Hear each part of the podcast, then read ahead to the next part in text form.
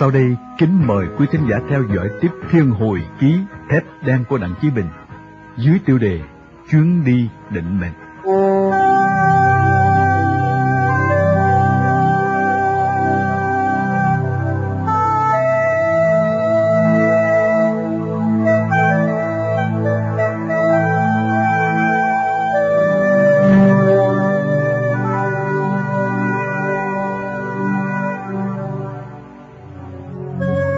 Của con người thật cũng lạ. Mới khi ra đây, tôi thấy lòng thanh thoát lân lân. Vậy mà lúc con thuyền rời bến, thấy Phan đứng trên bờ với chiếc xe jeep. Bóng dáng Phan mặc quần áo trắng nốt, nổi bật giữa màu xanh của cỏ cây. Tôi cảm thấy ngút ngàn xa vời vợi, như hình ảnh của cả miền Nam cũng mất dần, mất dần. Nhất là lúc đó, một giọng hát trữ tình của một người con gái phát ra từ chiếc radio nào đó của mấy dãy doanh trại phía mé sông, đang nỉ non réo rắt tải dài trên sông nước buổi trưa hè. Tôi không biết bản nhạc này, nhưng không hiểu sao, tôi đã nghe bản nhạc đó không bằng tay mà bằng nội tâm. Lúc như tha thiết nhắn nhủ, lúc như oán trách giận hờn, giống như một bài ca tôi thuộc.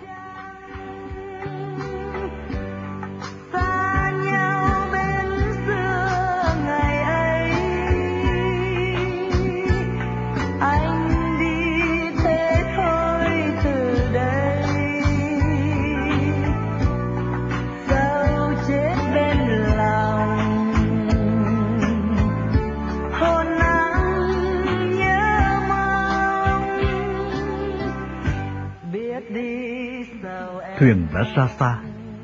Tiếng hát của chiếc máy phát thanh chỉ còn văng vẳng lẫn vào tiếng máy thuyền. Tự nhiên, mắt tôi nhắm lại, tay tôi bấu chặt vào mũi thuyền.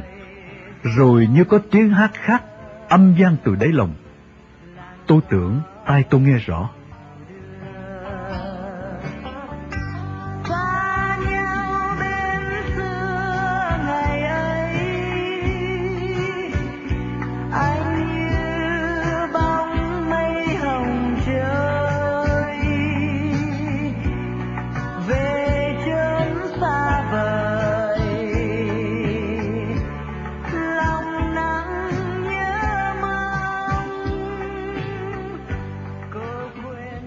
Mặt trời đã xế về hướng Tây. Vài con hải âu trắng toát đang trao đảo ngang dọc trên nền trời xanh lơ. Thỉnh thoảng, một con lại bay xà xuống, lướt qua mạn thuyền. Chiếc mỏ ngút ngắt nghiêng ngó, nửa như muốn ngừng đáp xuống, nửa như muốn chào tiễn biệt con thuyền biển xứ. Nhìn về phương Nam mờ mờ chân mây, vài vạt mây màu vàng ống nằm phơi dài trên mặt nước. Không khí chiều hè trên đại dương vẫn ẩm sệt, hăng hăng, mặn mặn. Bóng chiều của chiếc thuyền ngã dài và nhọn quắt như một con dao, đang phạt băng băng những ngọn sóng bạc đầu. Gió càng về chiều càng lộng, khiến cho con thuyền càng nhấp nhô lên xuống. Trong sách vở trước đây, các văn nhân thi sĩ tả cảnh hoàng hôn trên biển cả thật là tuyệt vời. Tôi có ý định sẽ cứ đứng mãi như thế này, để chờ cho mặt trời chìm dần và lặn sâu xuống nước xem như thế nào. Nhưng người tôi đã nôn nao ngất ngư bởi con thuyền rồi. Vì vậy, tôi đành bỏ cái dịp ngàn năm một thuở đối với tôi này, để chui vào khoang thuyền nằm bẹp. Lúc tôi đang chuẩn bị cái thế để nằm sao cho đỡ say sóng, thì anh thợ máy, hai tay đang nhẽm dầu mỡ, từ dưới hầm thuyền chui lên. Nhìn chiếc lưng và đôi bàn tay đồ sộ của anh, tôi đang định nở một nụ cười để chào anh tạc răng dễ mến lần trước. Tôi ngạc nhiên đến ngỡ ngàng khi anh quay lại nhìn tôi. Anh có một khuôn mặt trẻ măng với một thân hình lực lưỡng đầy sinh lực. Anh ngập ngừng, hơi mất tự nhiên. Một anh thủy thủ đang ngồi giữa một góc khoang đọc sách. Có lẽ từ nãy đã thấy được vẻ ngạc nhiên của tôi. Nên dù tôi chưa hỏi, anh đã hất hàm về phía anh thợ máy, giọng nghệ an, nghe như hát. Anh lên trước vì có chuyện gia đình, nên không đi. Đây là em trai của anh ấy. Thảo nào, như cùng đúc trong một chiếc khuôn, không những giống nhau về cơ thể, mà lại còn cả về nét chất phát hiền lành. Tôi mỉm cười và gật đầu chào, như muốn trao anh niềm cảm mến. Tôi muốn nói chuyện với anh nhiều, nhưng một cơn sóng giật chiếc thuyền làm tôi đổ nằm xuống. tôi đành nằm bẹp luôn.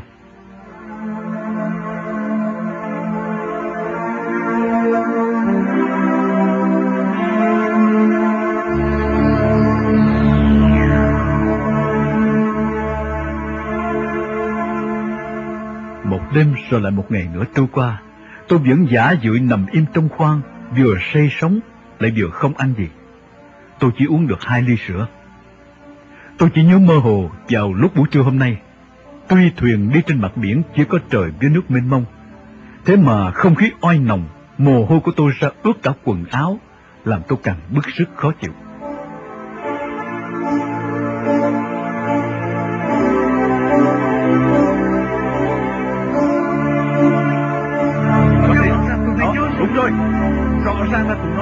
Phải rồi lấy ông dung có chút gì Những tiếng hò hét quát tháo làm tôi tỉnh hẳn người ra.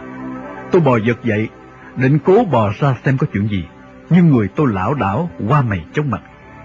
Một anh thủy thủ thấy tôi như vậy nên nhanh chân lại đỡ. Tôi viện tay anh hỏi giật giọng. chuyện gì vậy Có một chiếc thuyền lạ cùng đi hướng mình, nhưng cách xa từ phía trong bờ. Nó bám mình hơn hai tiếng đồng hồ rồi. Để sáng tỏ thêm, tôi hỏi tiếp. Mắt thường có nhìn thấy không?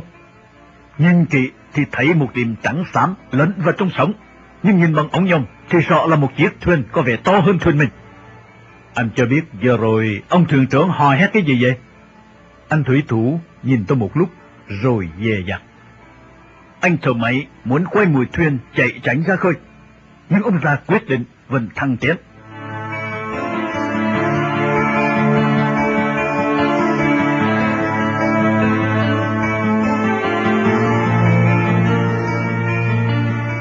Nghe qua sự việc, nếu tôi không mệt mỏi chóng mặt, tôi phải quan sát cụ thể rồi có ý kiến. Nhưng phần việc quá mệt nhọc. Ngay từ đêm hôm trước, những khi liệm thiếp đi không kể, lúc nào tỉnh dậy nôn quẹ mật xanh mật vàng.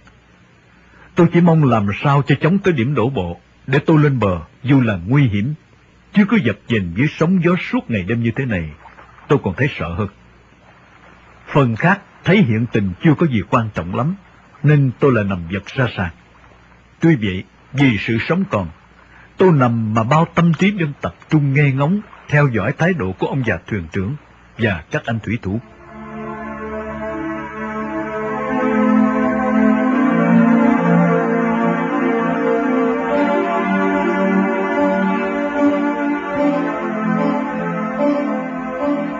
Mãi đến gần một giờ, vẫn chẳng thấy động tĩnh gì khác. Tiếng mấy trường giống bành bạch nổ rền lẫn vào tiếng ì ào của sóng biển. Để cho yên tâm khỏi khắc khoải nghe ngóng, tôi cố chống tay bò dậy, ra hiệu cho một anh thủy thủ đang ngồi gần đó. Anh tưởng tôi muốn ăn, nên đến hỏi. Ông muốn uống sữa không? Tôi lắc đầu. Hỏi nghe điều tôi muốn biết. Chiếc thuyền lạ bây giờ ra sao? Anh sáng mắt lên, nói gọn lõn. Nó biến vào bờ rồi. Chỉ vì lòng thấp thỏm về chiếc thuyền lạ, nên tôi mới nhõm dậy hỏi. Nghe anh nói xong như vậy, tôi lại giật ra nằm. Trời tối đã lâu, lúc này đã 9 giờ. Tôi vẫn vẫn dơ nghĩ lại chuyện buổi trưa. Tuy nằm mọi người cứ lắc lư, nhấp nhẫm như đưa võng. Kể cũng lạ. Tôi rất khoái cưỡi ngựa phi nước kiệu, mà lại không nằm võng được. Tôi nghĩ có lẽ khi xưa bố mẹ đẻ ra và lúc nhỏ đã không cho tôi nằm giống chăng? Tiếng mấy vẫn đều đều như một bản nhạc đơn điệu đưa dần tôi vào giấc ngủ mê man vì mệt mỏi. Mãi cho tới khi có ai lay chân, tôi choàng dậy. Ông thuyền trưởng già vẻ mặt khẩn trương thì thào. Dậy đi, ông cản bộ, đã đến nơi rồi, chuẩn bị để vào bờ. Tôi tỉnh hẳn ra, trời vẫn xám xịt, mịt mờ. Con thuyền vẫn nhấp nhô, tiếng sóng đập vào mạn thuyền bành bạch chắc nịch. Phía ngoài mũi thuyền, bốn năm anh thủy thủ đang lúi húi, người bơm chiếc xuồng cao su, người lắp máy nổ. Tôi hiểu, giờ phút nghiêm trọng đã đến. Tôi muốn đứng dậy chui ra ngoài, mà người tôi lão đảo siêu việt.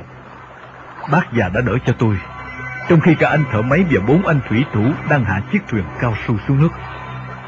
Giữa mặt biển bao la, ánh sáng chỉ lờ mờ, không trông rõ mặt người. Thái độ của mọi người đều vỗ vã, lộ hẳn nét lo âu căng thẳng. Ba anh thủy thủ và anh thợ máy đã xuống xuồng cao su. Do sóng lớn, thuyền cao su và hải thuyền cứ nhồi lên thuộc xuống ngã nghiêng, nên mọi người phải đỡ tôi và chuyển những vật dụng tôi mang theo đưa xuống xuồng cao su. Người tôi vẫn mệt lã, đến nỗi trong lúc đỡ tôi xuống xuồng cao su, bác thuyền trưởng già và anh thủy thủ còn lại trên hải thuyền đã nắm chặt tay tôi thầm thì. Chúa phù hộ cho anh, mà tôi cũng không trả lời đáp lại ân tình của họ. Xuồng cao su đang tiến dần về bờ. Tiếng máy ro ro rất nhỏ, lẫn vào tiếng sóng. Dù ở cách 10 mét cũng không nghe thấy, nhưng có sức đẩy thật mạnh. Chiếc xuồng vẫn nước sóng tiến dần vào đất liền. Do giờ phút quyết định đã đến, và cũng do nước biển bắn vào mặt, tôi tỉnh hẳn lại, không còn thấy mệt mỏi như trên hải thuyền. Tôi muốn biết khoảng cách đến bờ còn bao xa, nên quay lại hỏi một anh ngồi cạnh. Các anh đều khoáng tay rối rít ra hiệu đừng lên tiếng, rồi một anh ghé vào tay tôi thì thầm. Hải thuyền xa bờ khoảng năm cây số. Tôi nhìn cả bốn anh, chẳng rõ mặt người nào.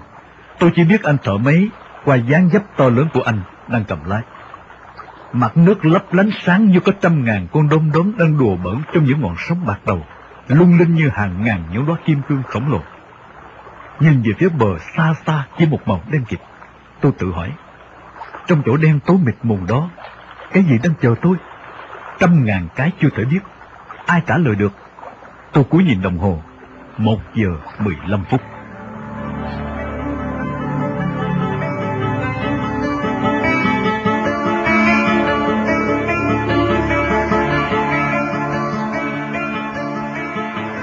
Quả các anh là những người đi biển đêm có kinh nghiệm. Trước mắt tôi vẫn chỉ là một màu đen bao la. Vậy mà các anh đã tắt máy, rồi hai anh một bên, dùng bốn mái chèo con nhẹ nhàng đều nhịp đẩy chiếc xuồng đi. Chừng mười phút, tôi đã thấy mờ mờ phía trước một vệt trắng to, thuyền đã vào bãi cát.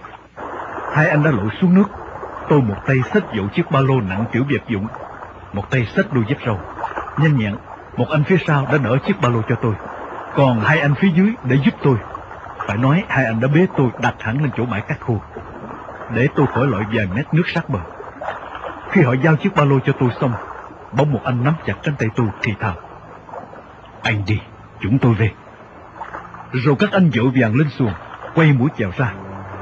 Mãi một lúc tôi định được thần trí, thì chiếc xuồng cao su chỉ còn mờ mờ phía ngoài đại dương.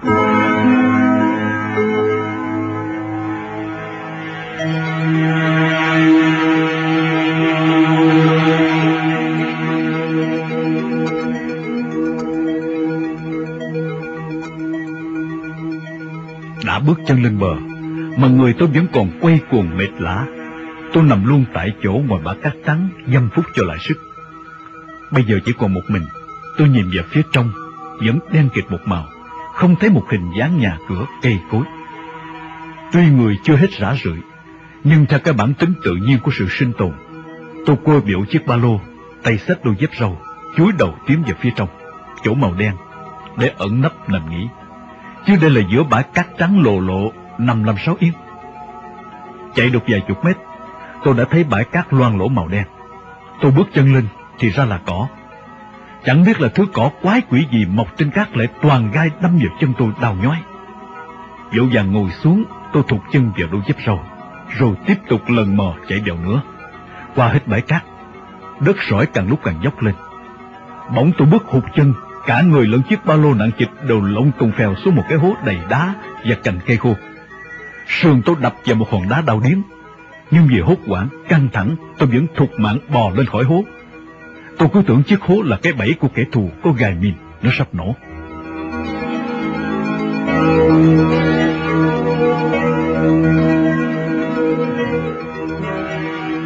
Cứ ôm chiếc ba lô lúi húi xây dịch sâu mãi về phía trong, cho đến một lúc người mệt quá, tôi ngồi tập xuống, ghé sát mặt đất, căng mắt ra nhìn vào màn đêm đen kịt. Nhìn lên nền trời xám xám, bóng mờ mờ của một cây to trước mặt. Tôi lầm lũi tiến về phía chiếc cây.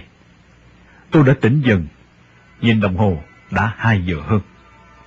Trời vẫn tối như mực, giơ bàn tay trước mặt, không nhìn thấy. Tôi chỉ còn dùng tay dễn lên nghe ngóng. Chỉ nghe thấy những tiếng xào xạc của lá cây lẫn vào tiếng rì rào của sóng biển xa xa.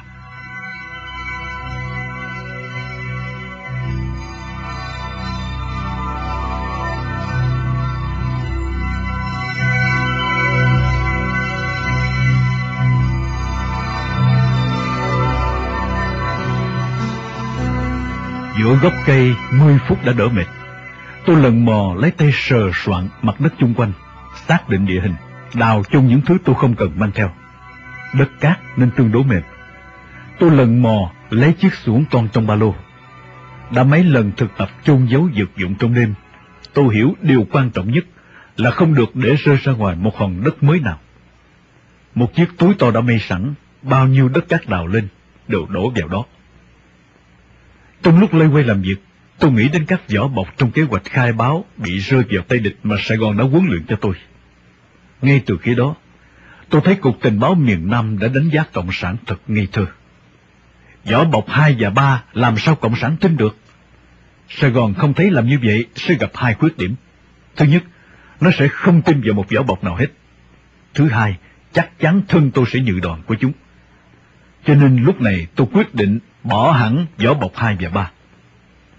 Tôi đã chôn mấy chục lọ thuốc tây của võ bọc 2, cả lương khô, bi đông lọc nước, chiếc máy hồng ngoại tuyến, 200 đồng tiền miền Bắc, thuốc lá đại tiền môn, diêm quẹt. Những thứ này xét ra không thực tế, lại vừa kềnh càng lĩnh kính, vừa càng dễ bị phát hiện. Tôi chỉ mang theo 200 đồng với một chiếc túi vết, cùng một số quần áo lót, nghĩa là toàn những thứ đã cũ của miền Bắc. Những tài liệu đựng trong một cái túi con, tôi đã khâu phía bên trong quần lót. Tài liệu này, ngay từ khi rời Đà Nẵng tôi đã luôn luôn mang theo trong mình. Dù vậy, tôi vẫn phải thỉnh thoảng cho tay vào sờ, vì đó là linh hồn của chuyến đi. Vì đã có kinh nghiệm, nên chỉ hơn một tiếng đồng hồ, tôi đã chôn giấu hoàn hảo. Làm xong, đưa tay sờ độ dày của lá khô bên cạnh, tôi xoa chỗ chôn vật dụng cho bằng như cũ. Nhìn đồng hồ, 3 giờ 30 phút. Quá hồi hộp, căng thẳng thần kinh trong khi làm việc tôi không để ý. Bây giờ tôi mới thấy chỗ sườn đau ê ẩm, nhoi nhói. Tôi sờ tay vào không thấy sưng. Tôi tự nhủ, kệ nó, rồi nó sẽ khỏi. Lúc này tôi mới thấy đói và thấm mệt. Tôi gối đầu lên túi vết, dự định nằm một tí để lấy sức. Vừa mệt vừa thiếu ngủ, tôi thiếp đi lúc nào không hay.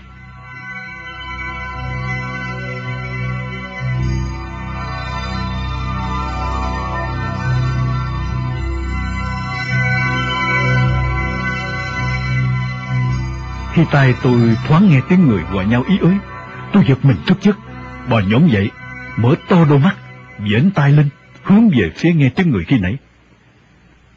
Tôi nhìn đồng hồ mới 4 giờ 30, trời vẫn còn tối đen. Tôi ngạc nhiên, hay là tôi mơ? Tôi vẫn nhớ đinh ninh lời ông Phan nói, nơi đây có thể nghỉ ngơi hàng tuần thoải mái, nghĩa là khu vực này không có người ở.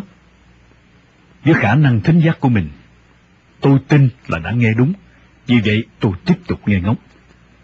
Nhưng chỉ là tiếng gió rì rào lẫn vào tiếng sạc xào của vài chiếc lá khô rời cạch. Mãi chẳng thấy gì, vẫn cái im lặng của đêm trường. Một tiếng cú ở đâu xa rút lên trong đêm khuya, nghe dài lê thê như tiếng thở than của những kiếp người nhiều cực nhọc gian khổ. Tôi lại nằm xuống như cũ. Chưa được mười phút, đột nhiên một tiếng cười giòn ngặt nghẽo của một người con gái lẫn vào trong gió làm tim tôi thắt lạc. Tôi nhổm bật dậy. Tiếng một người đàn ông nghe rõ mùng một. Để cái liêm đó cho tôi.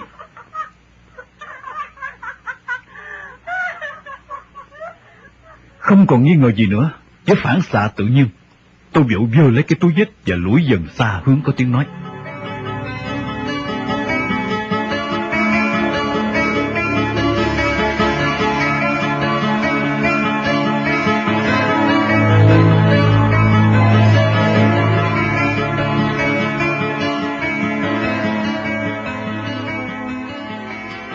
Trời sáng dần, mờ mờ, tôi đã nhìn ra cảnh vật.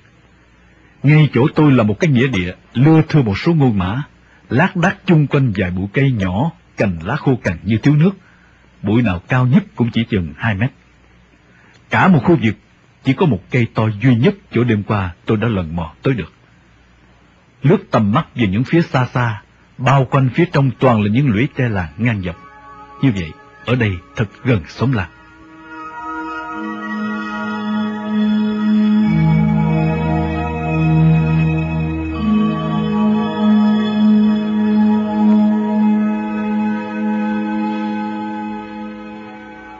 6 giờ, xa xa phía làng, một đoàn người trai gái liềm hái đang đi về phía tôi.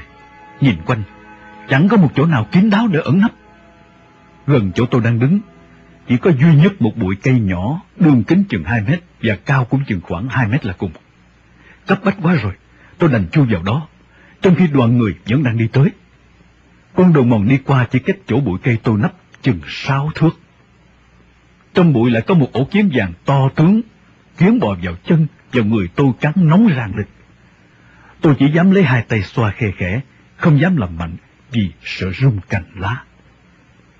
Khi đoàn người đi ngang qua bụi cây, tôi như nghẹn thở. Nếu có ai đó buồn đi tiểu, rẽ vào bụi này, ôi thôi, cuộc đời tôi đi đứt. Điều làm cho tôi hoang mang không ít nữa là họ nói tiếng ríu rít như chim, nhiều tiếng tôi không thể hiểu được. Tiếng Nghệ An tôi đã biết, ở đây không phải tiếng đó.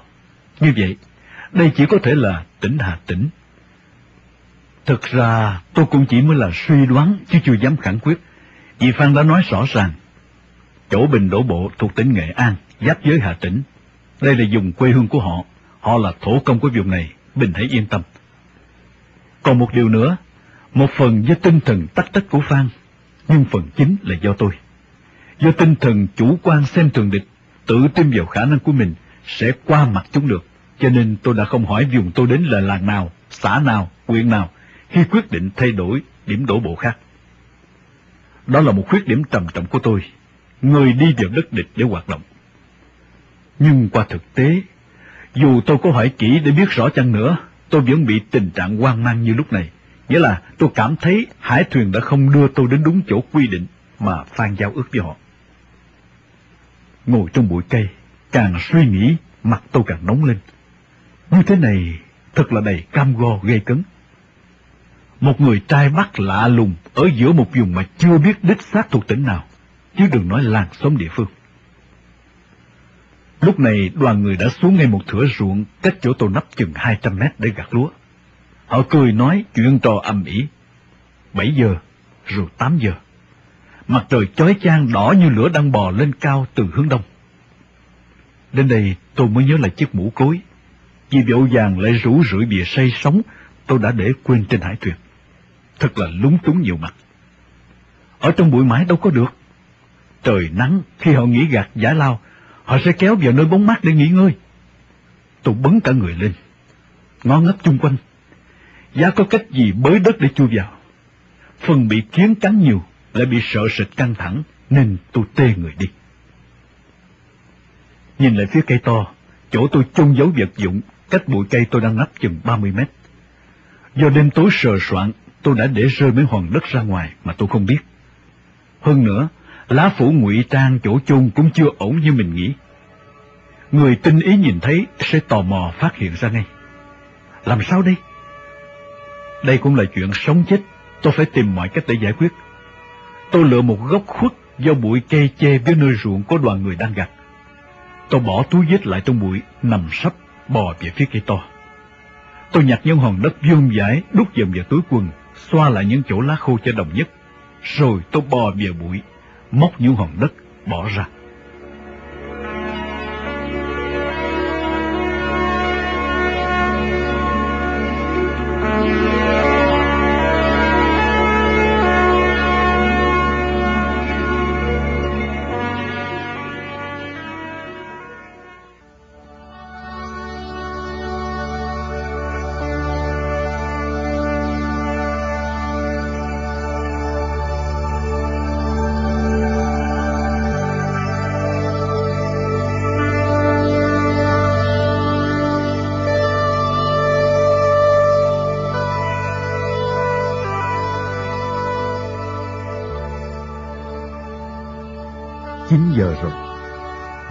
Tôi ra ướt đẫm áo, vừa vì tinh thần căng thẳng, vừa vì cái nóng oi nồng của mùa hè. Mới còn sớm mà sao gió thổi từ hướng Tây nồng lực, gió cũng nóng.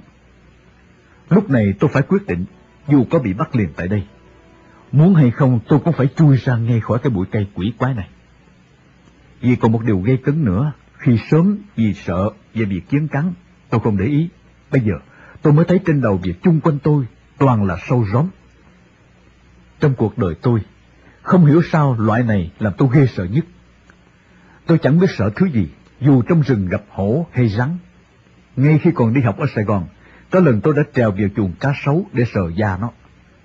Một vài người bạn thân chẳng có thể làm gì được để bắt tôi phải chiều theo ý họ, trừ phi họ có quần phi giữa hai người đi xe đạp trên đường phố đầu năm 1957. Nghĩ lại lúc ngồi trong bụi cây, bây giờ tôi còn nổi gai ốc.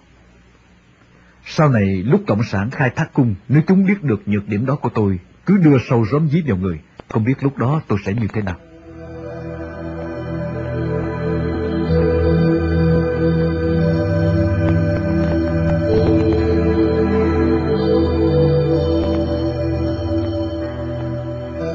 Tôi chui ra khỏi bụi cây ngay.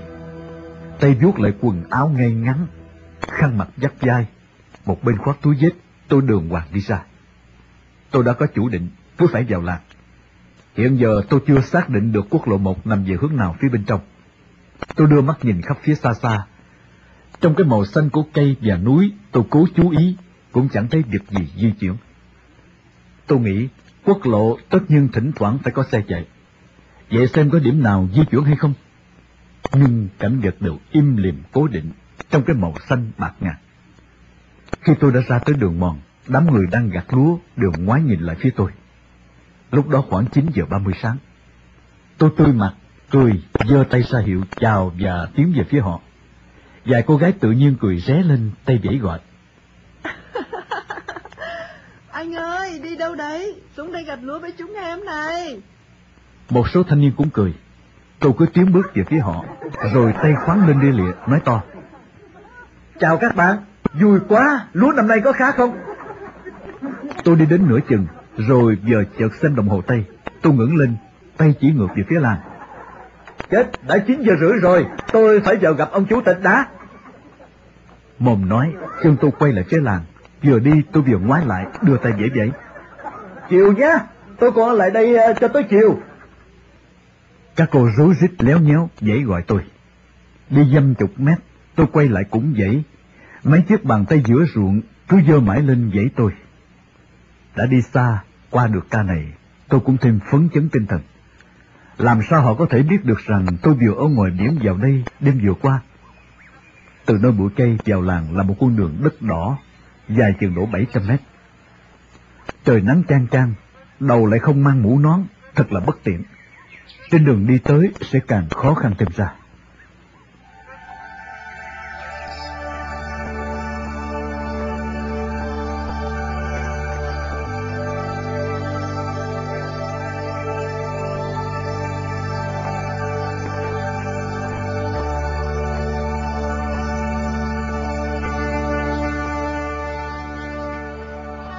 Vào tới gần làng, tôi thấy trước một chiếc cổng tre là một người đàn ông cởi trần, mặc chiếc quần đùi đen, khoảng năm chục tuổi, ngồi ngay xuống vệ cỏ, tay cầm chiếc soi tre, đập đập vào cây khoai nước dưới ruộng như đùa nghịch chơi một mình. Ngay từ khi còn cách xa khoảng 200 mét, tôi đã thấy lão nhìn lại việc phía tôi rồi. Thế mà giờ đây, tôi đi gần đến, lão vẫn coi như không biết. Thái độ của lão già làm tôi hơi chợt. Theo lẽ thông thường, trong một xóm làng vắng vẻ, thấy một người lạ đi đến, phải tố mắt ra nhìn mãi mới phải. Khi tôi tới, còn cách độ hai ba mét, tôi phải lên tiếng trước xem sao. Chào bác, bác ngồi chơi. Cháu vừa ngoài đó, tay tôi chỉ về hướng đoàn người đang gặp phía xa. Nói chuyện với các anh chị vui quá. Ở ngoài đó, cháu mới uống nước đó. Vậy mà mới vào tới đây đã thấy khác rồi. Cháu vào xin bác ngụm nước nhé. Miệng tôi nói, chân như có vẻ định đi vào cổng. Tôi đã thấy một căn nhà tranh con lụp sụp với dải nước để bên cạnh chiếc cầu ao bằng ba thân tre ghép lại. Tôi chào và nói bấy nhiêu lời, mà lão chẳng trả lời một tiếng. Lão ngước mắt nhìn tôi, rồi đứng dậy đi về phía trong làng, nói mấy tiếng cọc lóc. Uống nước thì đi theo tôi. Tôi đã tưởng lão câm, bây giờ lão mới nói. Vậy từ nãy tới giờ, lão là con người tôi đáng sợ.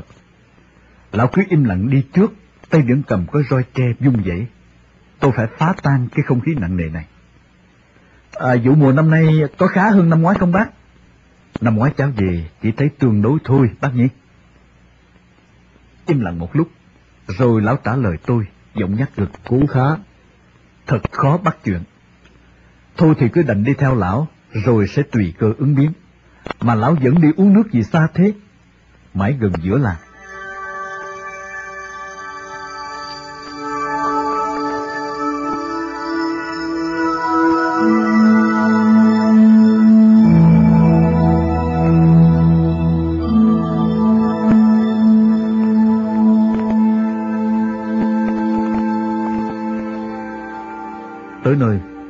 Nhìn thấy một sân gạch rất rộng. Trên đó, mấy người đang gò lưng kéo con lăn lúa bằng đá. Mấy đống khoai lang to tướng bên cạnh sân. Mấy thanh niên nam nữ đang chọn khoai từ đống này sang đống kia. Tôi hiểu ngay, thằng cha già này dẫn tôi vào chỗ chết. Tôi bỏ lão, xà ngay vào chỗ đống khoai to, rồi trầm trồ khen những củ khoai lớn, và hỏi chuyện mấy người thanh niên đó. Tuy tôi nói chuyện, mắt vẫn không rời lão già chó chết. Lão đi vào căn nhà con phía bên kia sân, trong đó tôi thấy mấy thanh niên mặc quần áo nâu, mấy khẩu CKC dựng ở mấy vách. Tôi đoán là du kích. Lão già ghé tay một người nói gì đó, và người này nhìn về phía tôi. Tôi phải chủ động. Tôi chào mấy người nhặt khoai, rồi đi về phía nhà du kích. Lão già mắc dịch trở ra đường cũ, về ngay. Khi đi qua sân lúa, tôi cúi xuống nhặt một bông lúa lên nhắm. Tôi biết mấy tên du kích đang theo dõi, không bỏ sót một hành động nào của tôi. Tôi vẫn dùng dình ở giữa sân. Tôi còn nói nhiêu đùa với mấy người kéo lúa. Như thế này là đốt giai đoạn đấy nhá. Và mấy người ấy cùng cười ra. Tôi vừa đi vào nhà, vừa gật đầu chào mấy anh du kích. Thấy thái độ tự nhiên của tôi, một anh có lẽ là chỉ huy, cầm cái tích sức dòi rót vào một trong ba cái chén mẻ cáo ghét đen xì, đang để lỏng chỏng trên chiếc bàn mộc bám đầy bụi đất. Anh vừa cười vừa nói, Mời đồng chí xây nước. tôi cầm chén nước và xách cả cái tích nữa. Uống hết tôi rót tiếp, miệng như nói một mình. Tại anh Đạt đây, hôm qua tôi đã bảo tôi không uống được nữa mà anh cứ cố ép, làm từ sáng tới giờ uống bao nhiêu nước. Còn ngủ trễ giờ nữa chứ. Anh du kích chỉ huy. Trong ba người tôi thấy anh ta nói nên đoán như vậy. Chừng độ 25 tuổi, nhìn tôi có vẻ hơi ngập ngừng. Thế này thì không phải. Đề nghị đồng chí cho chúng tôi xem giấy tờ.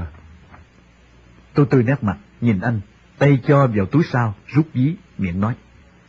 Hoan nghênh tinh thần cảnh giác cao độ của các đồng chí. Tôi mở ví, rút tờ giấy thông hành, nhưng cố ý dền vàng cho họ xem thấy bìa của giấy nghĩa vụ quân sự và một số giấy tờ khác.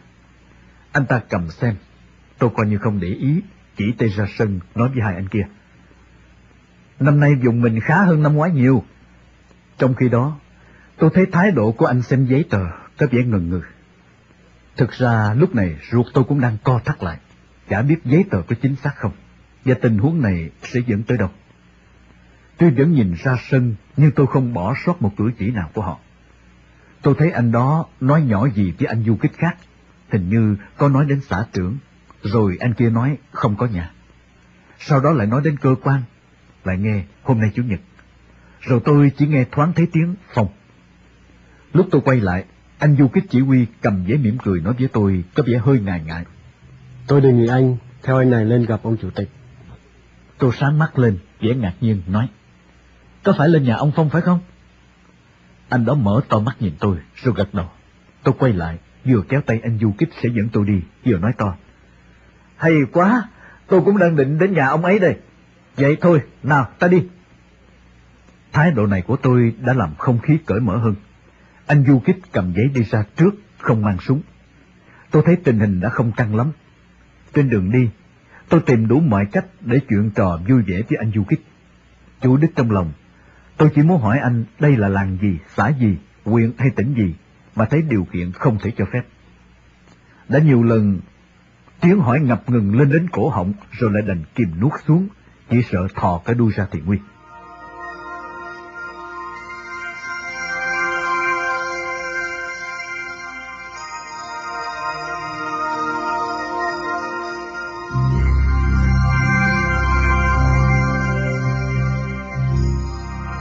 Đường trong làng dám vẻ quạnh hiu, lác đác đây đó vài mái tranh trong lục sụp tiêu điều lẫn vào lũy tre. Nghe thật vắng lặng, hiu hắt, trái ngược với trái tim tôi đang đập thùng thụp như trống làm vào đám.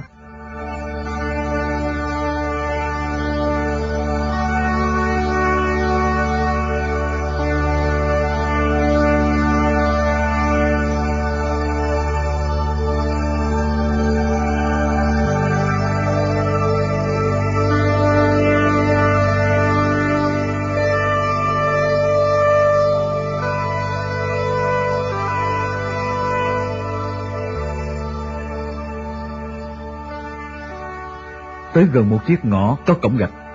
Anh du kích rẽ vào, tôi đoán ngay là nhà tên chủ tịch, không biết là huyện hay xã. Nhìn vào trong tôi thấy một cái sân gạch. Một bà cụ mặc giấy nâu đang khom lưng cầm chiếc chổi quét ở góc sân. Hai căn nhà làm nối vào nhau thành hình thước thợ. Tuy cũng là nhà tranh nhưng rất khang trang sạch sẽ so với những nhà khác trong làng. Vỉa hè bó gạch. Khi vào tới sân, một con chó mực con bé tí từ trong nhà bếp ra hè đứng ngẩng đầu lên sủa húng hắn. Bà cụ vừa ngẩng lên, mắt hấp hé nhìn chúng tôi, mồm vừa xùy chó. Tôi xà đến chỗ bà cụ, để một tay lên vai cụ, rồi niềm nở. À, thưa cụ, cụ còn nhớ cháu không ạ? À? Cụ dạo này có được khỏe không? Câu nói to cho tên du kích cũng nghe thấy. Bà cụ đưa đôi mắt kèm nhèm, nhìn tôi rồi ngập ngực. Ừ, không dám, chào anh, anh đến chơi. Trong khi đó, mắt và tâm trí tôi đang còn bám sát từng thái độ cử chỉ của tên du kích. Đó mới là chính. Thái độ của y ảnh hưởng trực tiếp đến sinh mạng của tôi. Tên du kích bước lên nhà trên, rồi đi vào trong buồng. Tôi hỏi bà cụ. Ông Phong còn ngủ hả cụ? Bà cụ nói chậm rãi một cách mệt nhọc. À, à, ngày hôm qua, nó đi họp mãi khuya mới về đấy. Tôi bảo bà cụ lên ngay nhà trên để tranh thủ thời cơ. Khi tôi bước vào nhà thì tên du kích cũng ở trong buồng đi xa. Y đến trước bàn giữa nhà, kéo cái điếu bát định hút thuốc. Tôi chưa bao giờ hút thuốc lào trước đây, nhưng bây giờ để tạo không khí trang hòa quen thuộc, tôi cũng xà đến, về một điếu và hỏi. Ông Phong vẫn còn ngủ hả? Y đã ngậm miệng vào chiếc xe điếu, tay đang bật lửa, nên Y chỉ gật đầu. Khi Y hút xong, thì một người khoảng 35 tuổi, mặc quần đùi màu xám bộ đội đã bạc, đi chân đất, áo sơ mi cháo lòng, da cũng trắng mai mái, đang ở trong buồng bước xa, mắt còn ngái ngủ. Tay cầm tấm giấy thông hành của tôi. Tôi quay lại, mặt tươi lên lớn tiếng. À, anh Phong, chà, bây giờ mà còn ngủ kìa. Hôm qua tôi ghé xuống đạt, uống say quá, bây giờ mới ra đây. Phong như tỉnh hẳn, mở to đôi mắt nhìn tôi. Môi anh ngập ngừng ngọ ngoại, rồi toát thành nụ cười, giơ tay bắt tay tôi. Ánh mắt anh ta thoáng chút ngỡ ngàng. Chắc anh đang băn khoăn lục óc, chả biết là đã gặp anh này ở đâu. Rồi có lẽ đổ tại trí nhớ của mình tồi, vì vậy mặt anh bình thường trở lại, nói một cách xuề xòa. Hôm qua học khuya quá. Anh ta để tờ giấy xuống bàn, rồi co hai chân lên ngồi xổm trên ghế. Tên du kích thấy thái độ của tôi với anh Phong như vậy, nên anh ta chào Phong và tôi trở về sân hợp tác xã. Tay đã cầm điếu thuốc nên tôi đành kéo cái điếu lại, cố gắng hút. Dù tôi không dám rít mạnh, phải kìm ghê lắm, nếu không thì ho. Thế mà cũng say đáo để. Phong kéo điếu, bắt đầu hút. Hết say, mặt tôi sụ hẳn xuống, nói như phân trần. Đó, anh xem. Trước đây tôi khỏe như vậy. Vậy mà gần một năm nay cứ tự nhiên say sẩm mặt mày. Thấy nét mặt y trầm tư, tôi nhẹ giọng vẻ thân mật nói tiếp. Anh Phong à, tôi học hành à, anh đã biết đó, rất chăm mà cứ học trước quên sao. Cái bệnh tim chó chết này như vậy. Nhiều lúc tôi không muốn sống nữa. Phong vẻ cảm động, quay lại nhìn cô người phờ phạt mệt mỏi của tôi, nói như an ủi. Làm gì mà bi quan thế? Có bệnh, khoa học ngày nay tiến bộ chữa sẽ khỏi. Tôi cười buồn. Thật vậy, mới hôm qua ở bến xe thấy đông người, tự dưng tôi say sẩm mặt mày. Nếu không có người đỡ thì tôi đã ngất, ngã dở đầu rồi. Có cái mũ thì lại cũng để quên trên xe. Anh Chí bí thư chi đoàn đã dục tôi mãi, thậm chí anh phải xin giấy giới thiệu cho tôi ra Hà Nội chữa bệnh nhân kỳ hè này. Phong hút thuốc xong, chẳng để ý gì đến tấm giấy thông hành của tôi để trên bàn. Phong vừa cho chân xuống đất định đứng dậy, vừa nói. Này, để tôi gửi tiền mua hộ bao cục pin nhé. Tôi khẽ đập vào tay y, cười. anh lạ quá, tôi có tiền đây. Để tôi mua rồi à, về hãy tính nha. Có cần mua gì nữa không? Tôi mua luôn một thể. Phong nghĩ ngợi một lúc, rồi lắc đầu. Tôi chậm rãi nói như thân tình quen thuộc. Lúc về thế nào tôi lại chẳng ghé vào đây? Nhưng thực ra lúc đó tôi chưa biết đây là đâu. Tôi vừa nói, vừa cầm tờ giấy thông hành cho vào bí Phong còn tiễn tôi ra hè, bắt tay. Tôi chạy lại chỗ bà cụ, cầm tay bà cụ nói. Cụ ơi, cháu đi đây. Sau này nghĩ lại, tôi cũng thấy buồn cười. Phong chờ cái thằng chó chết mãi chẳng thấy mua pin về. Tôi ra khỏi cổng, thấy con đường trước mặt thì cứ đi, chứ cũng không biết con đường sẽ dẫn đi đến đâu.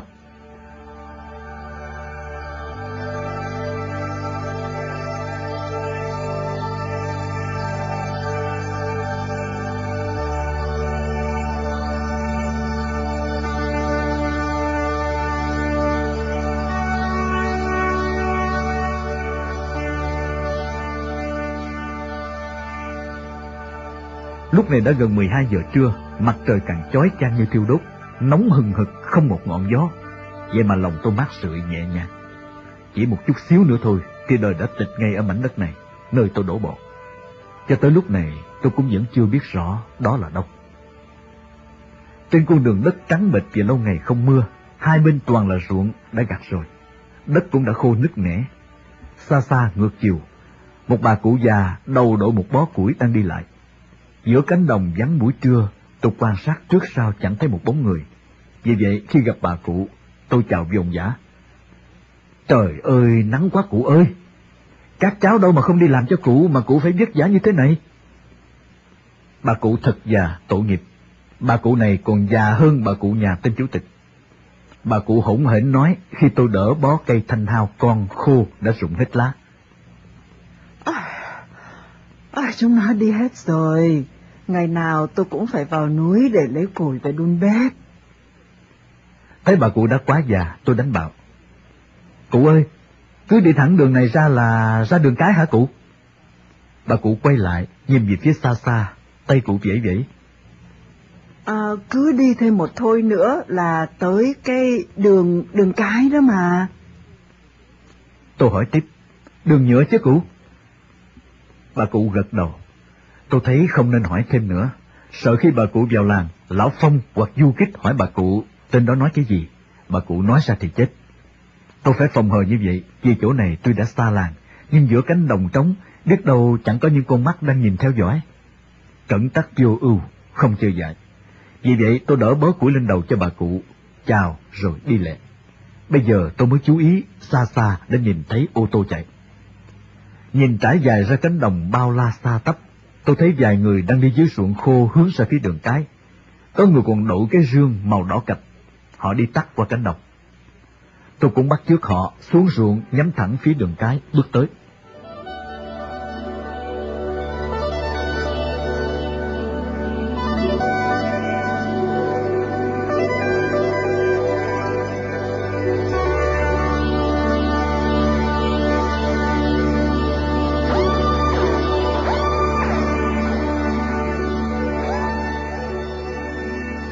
Một mình lang thang trên cánh đồng rộng, óc tôi miên man nghĩ ngợi. Tôi nghĩ đến lão Phong chủ tịch. Chắc bây giờ, lão ta đang lục óc xem đã gặp tôi ở đâu. Làm sao nhớ ra được? Vì có quái đâu. Vậy lão chỉ còn trách cái óc quá tồi của lão. Lão ta đã gặp tôi trong lúc nào đó mà đã quên rồi. Hội hè, họp hành, thiếu gì trường hợp.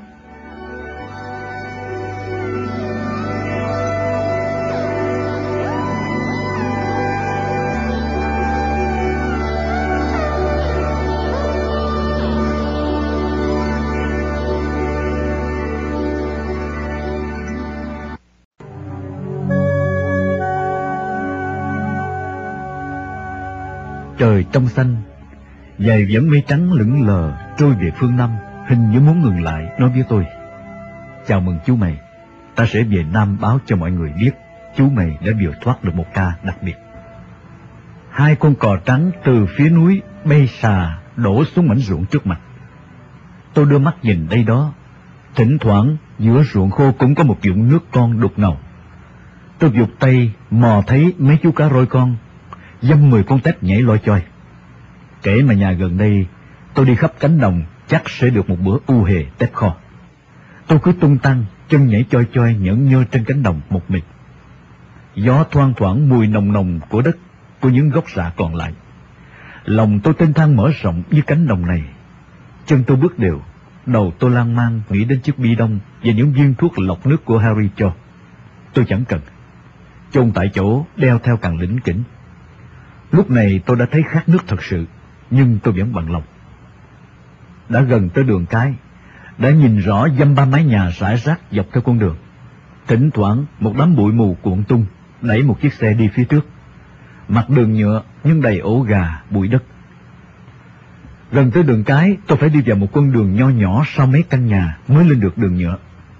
Những căn nhà ở sát mặt đường cũng lụp sụp nghèo nàn không hơn gì những căn nhà trong làng. Nhiều nhà vắng người, những tấm phên lít bằng nứa che kín cửa. Những cây cà, cây ớt, vài đám rau muống cằn cỗi đầy bụi đường trong những mảnh vườn con con phía sau nhà, đã nói lên cảnh đời của những người dân địa phương.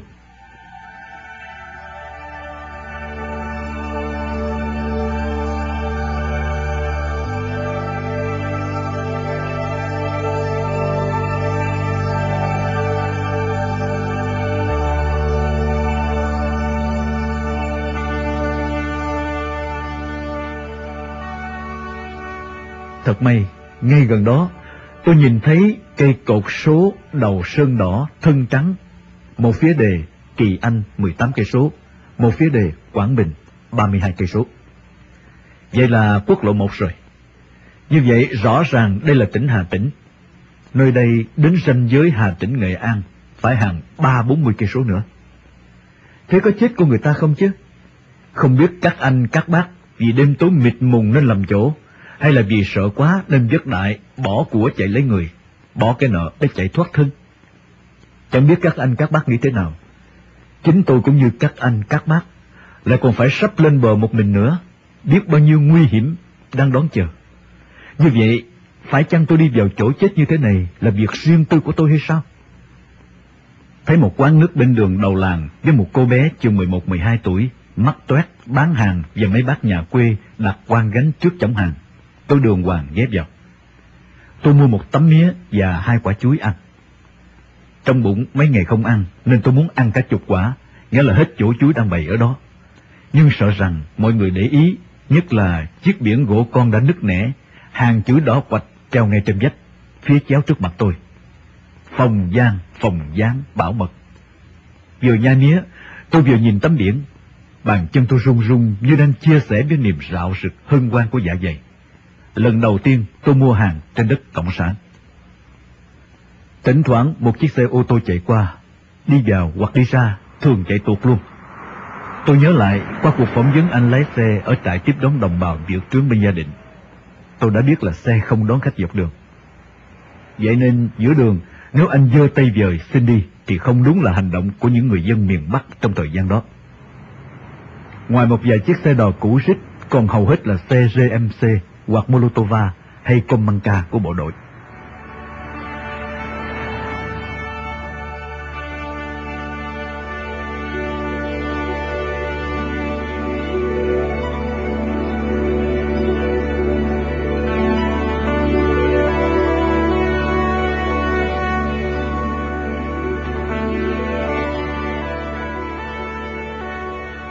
Ăn xong tôi tiếp tục đi. Lúc này đã hai giờ trưa, trời càng nóng dữ. Dọc theo đường không có một bóng cây, chỉ lưa thưa và bụi cây con hai bên vệ đường, cũng cằn cỗi mốc meo đầy bụi bặm. Từ mặt đường, hơi nóng hừng hực bốc lên. Tôi đành cuốc bộ, đầu không nón mũ, đi về phía Kỳ Anh. Qua cách lựa lời thăm hỏi, em bé bán hàng đã cho tôi biết phải về Kỳ Anh nghỉ trọ ở đó, sáng hôm sau mới có xe đi viên. Tôi cũng được biết xã này là xã Kỳ Phương, từ đây về Kỳ Anh còn 18 cây số nữa. Cái nắng thật kinh khủng, tôi tưởng đến khô người đi. Tôi phải lấy chiếc khăn mặt đội lên đầu, rồi cố rảo bước đi dưới cái nắng đốt da đốt thịt. Bây giờ tôi mới hiểu tại sao gió cũng nóng. Học địa dư về thời tiết ngày xưa, dùng Hà Tĩnh, Quảng Bình, Quảng Trị từ tháng 5 đến tháng 8. Có những ngọn gió Lào thổi qua dãy Trường Sơn nóng vô cùng. Gió nóng đến độ có thể làm héo lá cây.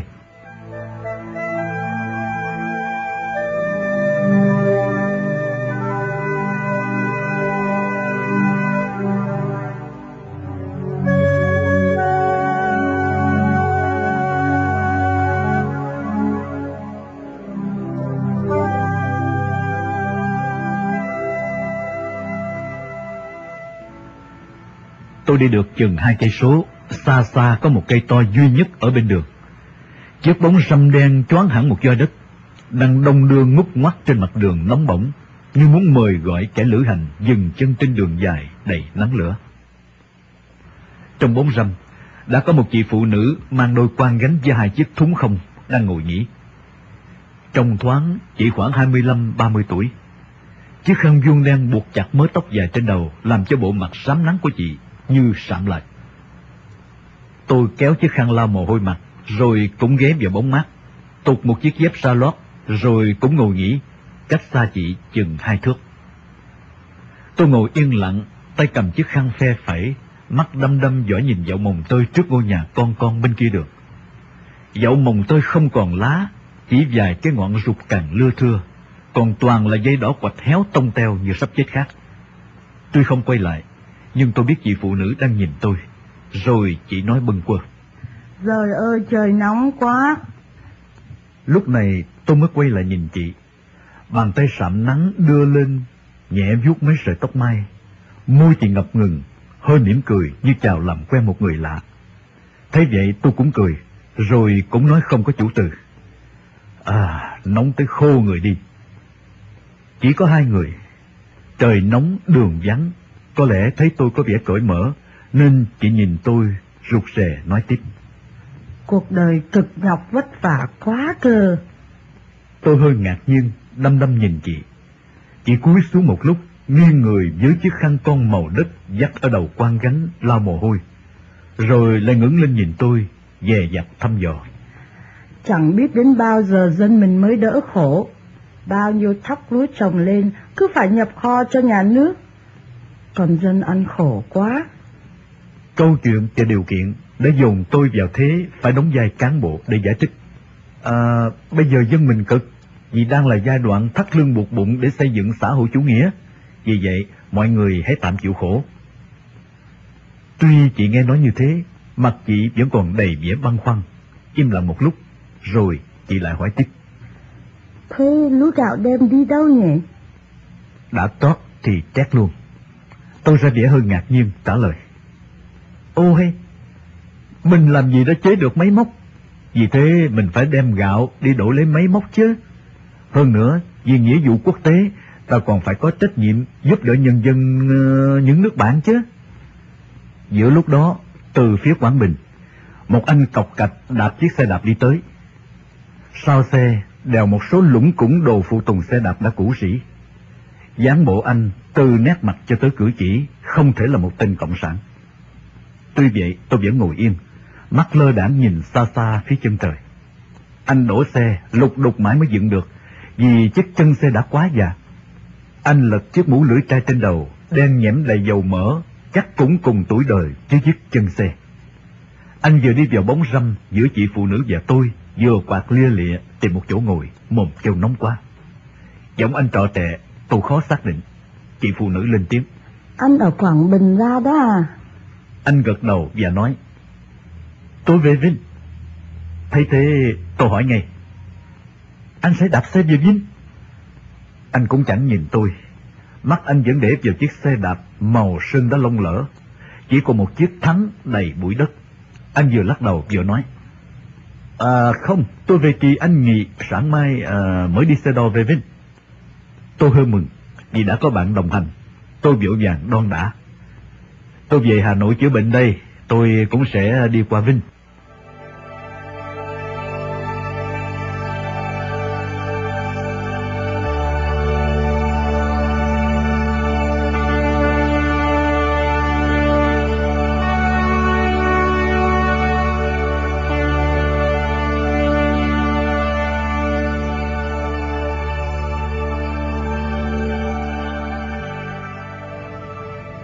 Một lúc sau, chị phụ nữ đứng dậy, quay lại mỉm cười gật đầu, chào anh đi xe đạp và tôi, rồi rảo bước trên đường. Tôi trông theo mãi chiếc quan gánh nhấp vô một quãng thật xa, rồi rẽ vào một con đường nhỏ phía bên kia quốc lộ. Sau đó, anh đi xe đạp cũng đứng lên, quay lại nói với tôi. Tôi đi trước nha, có khi về kỳ anh sẽ gặp. Quen như đi xe đạp ở miền Nam, tôi định nhờ anh đèo, hoặc tôi sẽ đèo anh cùng đi. Nhưng khi nhìn lại chiếc xe đạp anh dẫn ra đường, tôi có cảm tưởng chính nó cũng đã phải lặt lè mang một mình anh. Nên tôi kìm lại chỉ tươi cười. À, có thể chúng mình à, gặp lại nhau ở Kỳ Anh thì vui.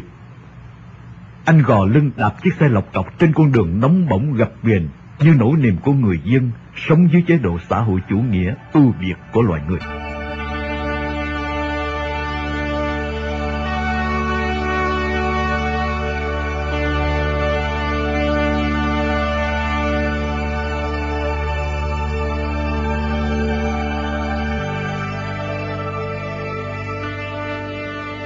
Còn lại một mình, đường không một bóng người. Tôi chưa muốn đi ngay, vì chiếc dép râu cọ vào làm chân đã lột da, đau và xót. Đi về đã quen, bây giờ xỏ dép râu. Lại phải đi bộ xa, nên tôi cứ dùng dàn mãi, rồi mới đứng dậy đi. Vừa đi tôi vừa nhìn cảnh vật nhà cửa hai bên đường. Đất Hà Tĩnh thật nghèo nàn khổ cực. Cây lúa ở ruộng chỉ cao chừng 30 phân. Mỗi cây chừng năm sáu bông nhỏ. Vì trong ruộng không những thiếu nước mà còn toàn là cát. Tôi nghĩ rằng người dân ở đây làm được một bát gạo thì phải đổ một bát mồ hôi. Vậy mà chỉ được hưởng một phần mười của bát gạo đó thôi, do cách quản chế bóc lột tinh quái của Cộng sản. Tôi cứ đi khoảng hai ba cây số, thấy một chiếc bụi bên đường lại chui vào trú nắng. Suốt hai bên đường, hàng chục cây số không có một cây to nào, toàn là những bụi cây khô cằn thấp lề tề. Cái đất kinh khủng, cây và cỏ cũng khó mọc. Một lần tôi đang ngã người nằm nghỉ cạnh một bụi cây ở mé đường. Mặt đường nắng chói chang, hơi nóng hừng hực từ mặt đường nhựa bốc lên làm tôi lóa cả mắt. ốc tôi đang miên man tính những chặng đường phải đi tới. Bỗng nhiên, một tiếng soạt, như ai ném một hòn đá vào một bụi cây ở gần đó. Tôi ngồi giật dậy, lắng nghe, lướt nhanh mắt toàn bộ, vẫn im lặng. Không thể có người nào giữa đường trống nóng như thiêu này. Dù vậy, tôi phải biết nguyên nhân của tiếng động vừa rồi. Tôi khẽ trường sang bụi cây có tiếng động. Sau khi quan sát, tôi thò tay bới đám lá rậm. Bỗng dục một con chim màu nâu, to bằng con chim cu ngói bay ra. Tôi chẳng biết là chim gì, nhưng khi thấy nó bay không bình thường, tôi lướt nhanh đuổi theo và vô được. Nó thở hổn hển, mỏ giải máu. Tôi sờ khắp người nó, không có một chỗ nào bị thương. Sao tôi suy đoán, có thể vì trời nóng quá sức, nó không thể bay tới những nơi có nước. Vì vậy, tôi nhường chiếc khăn che đầu, bọc che nắng cho nó và mang theo.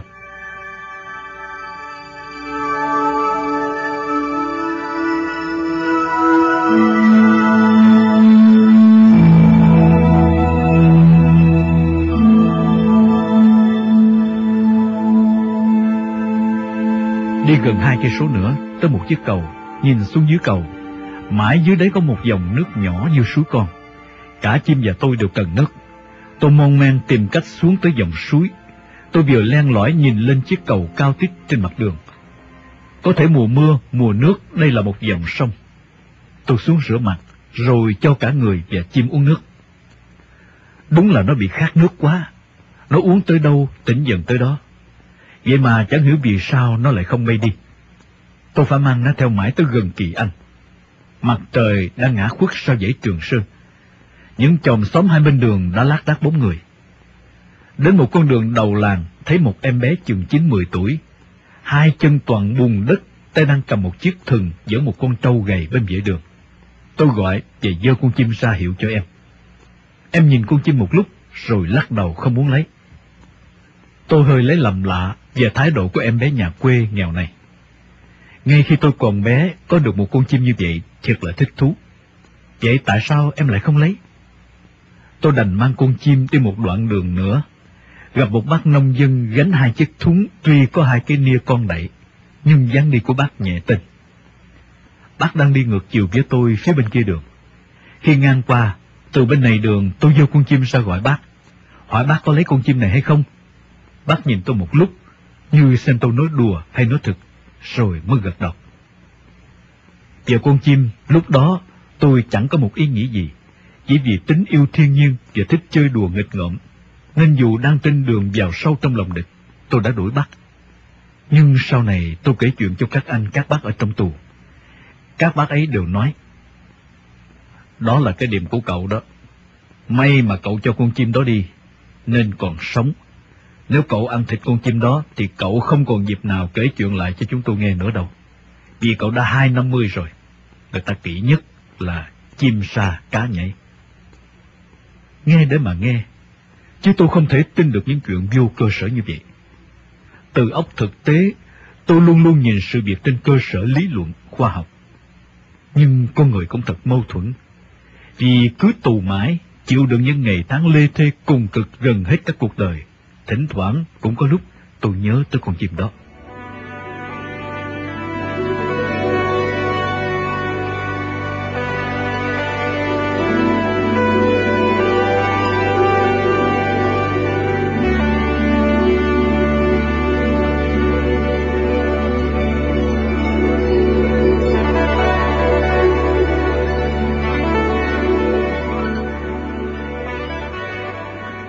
Đi một đoạn đường nữa, xa xa đã thấy một khu chừng vài chục mái nhà tranh. Trông thật nghèo nàn lụp sụp.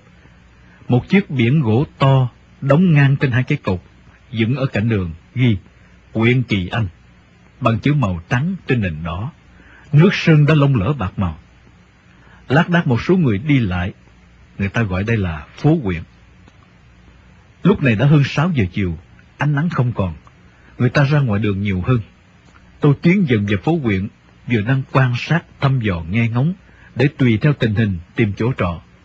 Thì may quá, tôi thoáng thấy anh đi xe đạp gọc ở gốc cây, gần ở xã Kỳ Phương, đang từ trong đó đi ra phía tôi. Thật nhẹ cả lòng. Tôi tiến đến trận đầu anh, cười niềm nở. đi đâu mà ra đây? Đôi mắt anh nhìn tôi thật ngỡ ngàng xa lạ. Rồi như chợt nhớ ra, anh vồ cả hai tay vào vai tôi, dùng giả hỏi.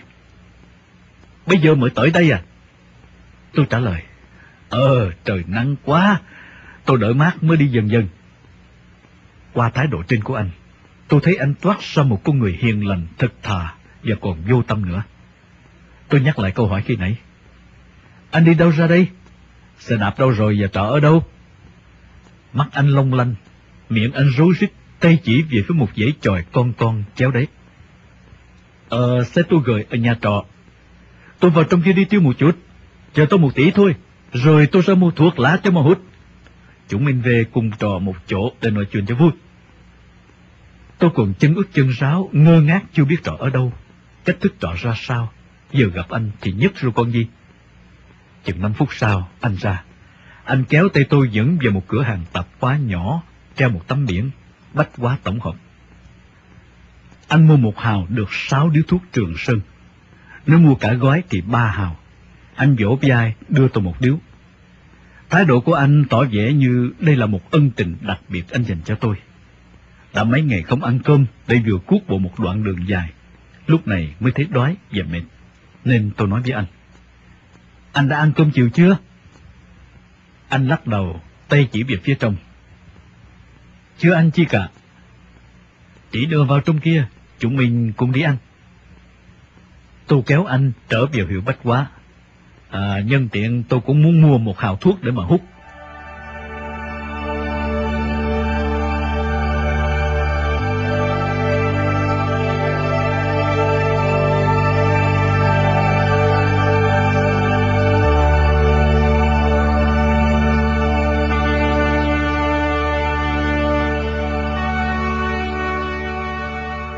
Nhà trọ là hai căn nhà tranh nhỏ, mỗi nhà có hai dãy giường dài bằng những cây nứa bổ đôi ghép lại. Những chiếc chiếu cối đã cũ mềm, rất nhiều chỗ. Vì vậy, nằm giường nhưng như nằm trên đống củi, vừa đau người lại vừa ọp ẹp. Đưa giấy thông hành nộp cho bà chủ trọ. Hai hào thì không có mùng, bốn hào thì có mùng. Chị nói, chúng mình hai người, một mùng thôi, đỡ tốn. Tôi đồng ý, lúc này tôi đã biết anh tên là Trí, anh cũng gọi tôi là Hùng theo giấy tờ. Khi sang tới quán cơm quốc doanh, cũng là chỗ bán hàng cơm duy nhất ở phố huyện. Tôi có ý định mời Trí ăn cơm. Tôi còn đang do dự, thì Trí đã quay lại hỏi. Hùng liền anh bốn hào hay hai hào? thầy xếp hàng sao tôi? Tôi chưa biết rõ thế nào nên trả lời. Để cho vui, à, tôi sẽ ăn theo anh. Anh ăn gì thì tôi ăn nấy. Thấy Trí lấy bốn hào ra cầm tay, tôi cũng lấy bốn hào. Đã mấy ngày nay chưa có hạt cơm nào trong bụng, tôi đinh ninh rằng sẽ phải chén hai dĩa mới thỏa. Đây cũng là lần đầu tiên nếm cơm xã hội chủ nghĩa đỉnh cao của trí tuệ loài người. Tay tôi vừa cầm đĩa cơm theo trí ra một chiếc bàn trống, vừa nhìn đĩa cơm. Hai phần là cơm, một phần là sắn khô thái mỏng. Những miếng sắn có lẽ lâu ngày, hoặc khi phơi không được nắng nên màu đen đen. Cả cơm và sắn nấu lẫn lộn thành một thứ cơm xăm xám. Một miếng cá khô bằng hai ngón tay và nửa lá rau diếp. Trên mỗi đĩa cơm đã cắm sẵn một cái thìa nhôm. Tôi theo trí đến một mé vách có treo một cái ống bương to, đựng đũa để lấy một đôi đũa tre. Bàn nào cũng trống trơn, chẳng có nước mắm hay ớt. Tôi lựa xúc chỗ cơm không cho vào miệng. Nó vừa chát vừa đắng ngắt. Nhìn trí, nhìn người khác, họ vẫn ăn ngon lành. Đó là nhiều người, họ ăn loại hai hào, giữa cơm chỉ rưới tí nước mắm thôi đó. Mình đã lịch sự cao cấp hơn, có cá, vậy mà tuy bụng đói, tôi phải cố gắng tổng vào, nhai như mọi người, cho có vẻ hòa đồng. Miệng nhai nhốt nhép, tâm tư tôi chạnh tưởng về một cảnh đời ở một phương trời bên đó. Chỉ mới hai ngày trước đây thôi, những người họ đang ăn uống phè phỡn, thừa thải thức ngon vật lạ. Họ có thấy được đầy đủ giá trị của cuộc sống. Hai không gian, hai cảnh đời, tuy cùng cho một mảnh dư đồ, nước non. Tôi đã cố gắng ăn, nhưng cũng chỉ được nửa dĩa. Tôi sợ họ thấy lạ, nên tôi ghé sang trí, ôm bụng, mặt nhăn nhó. À, không hiểu sao, tôi đang ăn mà đau bụng quá. Tôi vẫn xoa bụng, trong khi trí băng khoăn bảo tôi hãy ăn cố đi. Tôi vừa đẩy giữa cơm sang trí, vừa lắc đầu. Thôi thôi, tôi đau lắm, à, quen rồi. Đã đau mà ăn nữa, lại càng đau thêm. Trí ăn hộ đi. Ngờ ngờ một lúc, rồi Trí phải ăn. Tôi cứ giả vờ ngồi ôm bụng nhăn nhó. Khi về tới nhà trọ, trời đã tối, nóng vô cùng. Trí dẫn tôi ra mua hai cái quạt giấy, mỗi cái một hào. Mỗi người được trả riêng. Thực ra tôi không thiếu tiền, nhưng tôi vẫn phải giữ ý tiêu trí.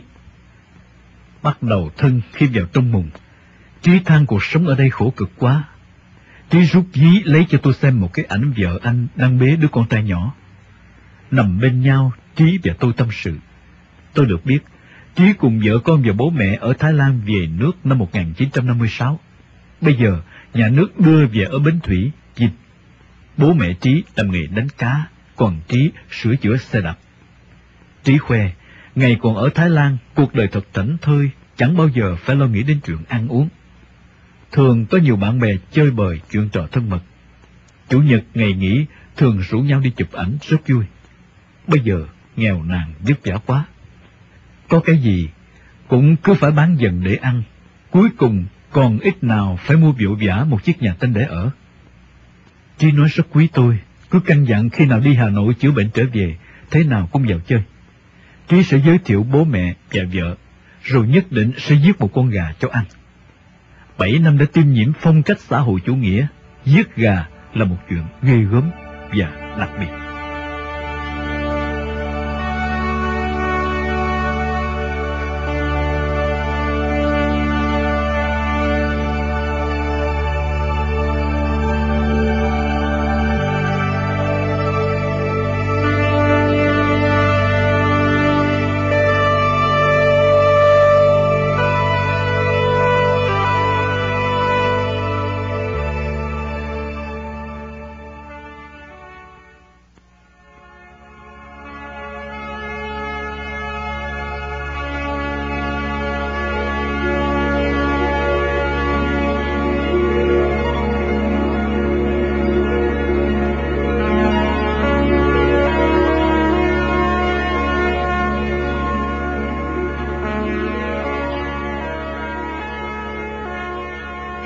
Sau, chúng tôi ra lấy giấy tờ. Trí cũng định đi xe đò với tôi, nhưng chờ mãi 8 giờ chưa có xe. Mấy người có xe đạp, họ rủ nhau đi trước. Đoạn đường 52 cây số từ Kỳ Anh tới thị xã. Trí đi theo họ nên từ giả tôi, căn dặn, tả nhà, vân vân là thế nào khi về cũng ghé vào. Tôi đồng ý. Tôi ở lại cùng bao nhiêu người khác chờ xe để đi thị xã Hà Tĩnh. Mãi tới 10 giờ mới có một chiếc xe kiểu Dodge cách sọc sạch, cổ lỗ sĩ, có thể từ thời 1954, thùng xe đã phải chấp giá lung tung, không mui. Một đồng rưỡi một vé ra thị xã Hà Tĩnh.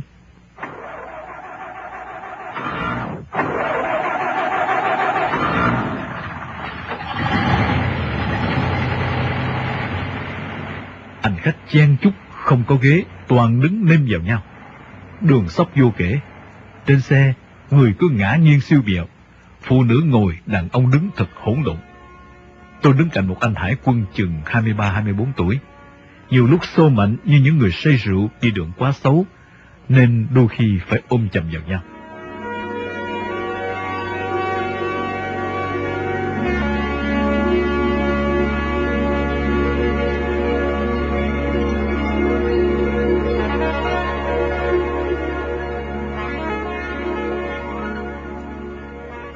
Khi tới Hà Tĩnh, tôi thấy thị xã gì mà như là phố huyện ngày xưa, toàn nhà tranh, thỉnh thoảng mới có một cái nhà xây cũng cốc gặm và đen nhẽm do những năm tháng nghèo nàn, nên không hề sửa sang. Tôi và anh Hải quân đi với nhau, anh rất có cảm tình với tôi. Phần tôi bất cứ lúc nào, ở đâu cũng đóng vai một học sinh ở Vĩnh Linh. Tôi theo anh thì tuyệt quá, đi với một anh Hải quân, tên anh là Hảo, anh mặc đồng phục hải quân.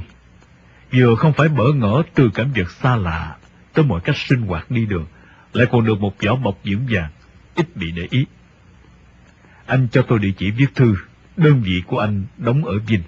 Anh nói, Chỗ đơn vị đóng thường rất là bí mật, chỉ giao thiệp thư từ với người nhà, tuyệt đối không được cho một ai biết hết. Đây là địa chỉ của người quen ở Vinh. Thỉnh thoảng tôi vẫn ra nhận thư.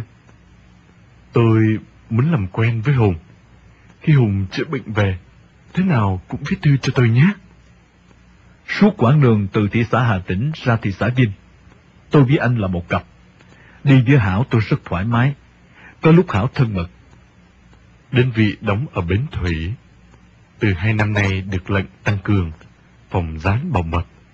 Vì miền Nam, nó đang tung gián điệp ra ngoài Bắc rất là nhiều. Tôi hỏi, thế ta đã bắt được vụ nào chưa? Thế Hùng không nghe ta bắn rơi chiếc C-47 ở Cồn Thoi hay sao? Tôi gật đầu. Có, nhưng tôi muốn hỏi là bắt được ở trong nội địa kìa. Y lắc đầu. Cái đó, mình làm sao mà biết được? Đến Bến Thủy, khi còn ở phía bên này sông, tôi thoáng thấy Trí trong căn nhà tranh nhỏ, như Trí đã tả. Trí đứng ra cửa sổ nhìn lên xe tìm tôi, nhưng tôi nép vào chỗ khuất. Đến phà Bến Thủy, Hảo bắt tay từ giả tôi. Tôi theo xe về thị xã Vinh. Về tới Vinh, trời đã cập quạng, khoảng 7 giờ hay 7 giờ rưỡi gì đó. Tôi theo những người đi trọ ở một nhà trọ tập thể để mai lấy vé đi Hà Nội.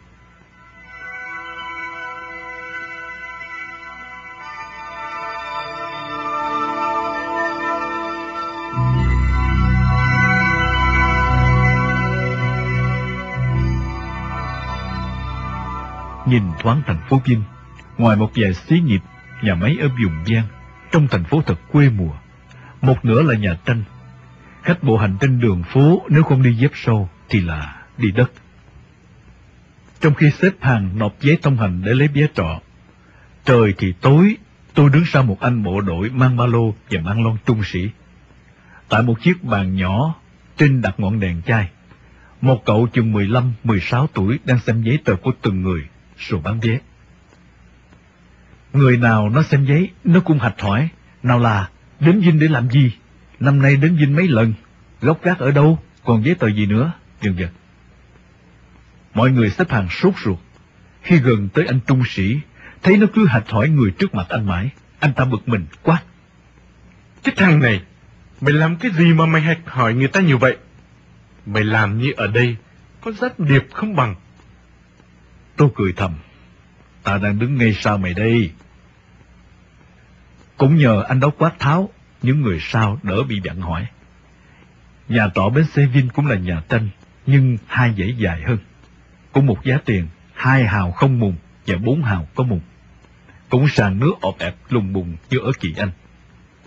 Cái mùng cá nhân đen xì, rách lung tung và sực mùi hôi khăn khẳng của nhiều người và nhiều ngày không giặt. Đêm đó, rệp cắn ngứa ngáy suốt đêm. Tôi thật khó ngủ. Khoảng một giờ đêm, Thấy người ta la hét kêu gọi mất trộm in ỏi ở dãy bên, tôi cũng phải sờ lên cái túi vết gối ở đầu, rồi buồn cười nghĩ thầm. Là một điệp viên thừa sống thiếu chết, vào được đất địch rồi ngủ, có cái túi vết vật dụng lại để bị mất trộm.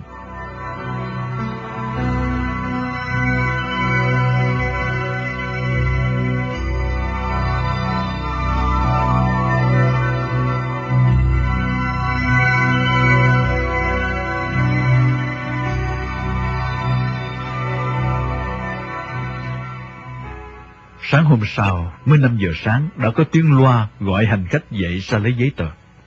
Đã quen thuộc nên tôi ít phải ngỡ ngàng khi lấy vé xe lên Hà Nội.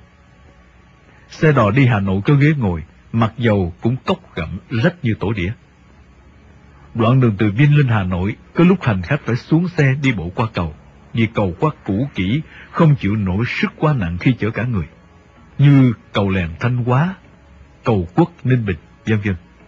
Đường đi thì thật hết chê, thậm chí có lúc xe sóc đầu hành khách da cả lên mui xe. Tôi nghĩ những người thợ dặn những con tán của xe thật là tài.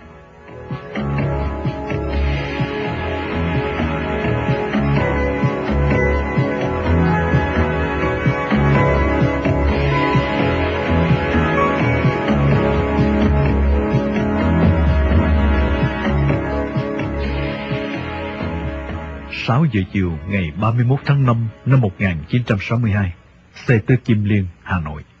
Mặt trời mùa hè đã lặn khi xe còn cách Hà Nội hơn 10 cây số. Vậy mà những hình dáng quen thuộc của đất thanh lịch ngàn năm hãy còn sáng rõ khi chiếc xe đò chở tôi về bến Kim Liên. Bao nhiêu hình ảnh, bao nhiêu kỷ niệm của thời niên thiếu năm xưa như ùa về, bủa kín hồn tôi.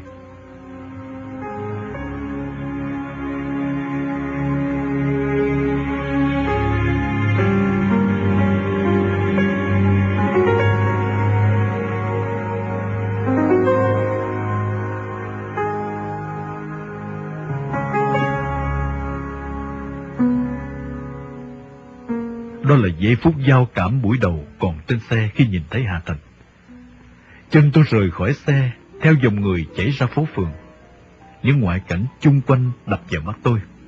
Con người, xe cộ, biểu ngữ.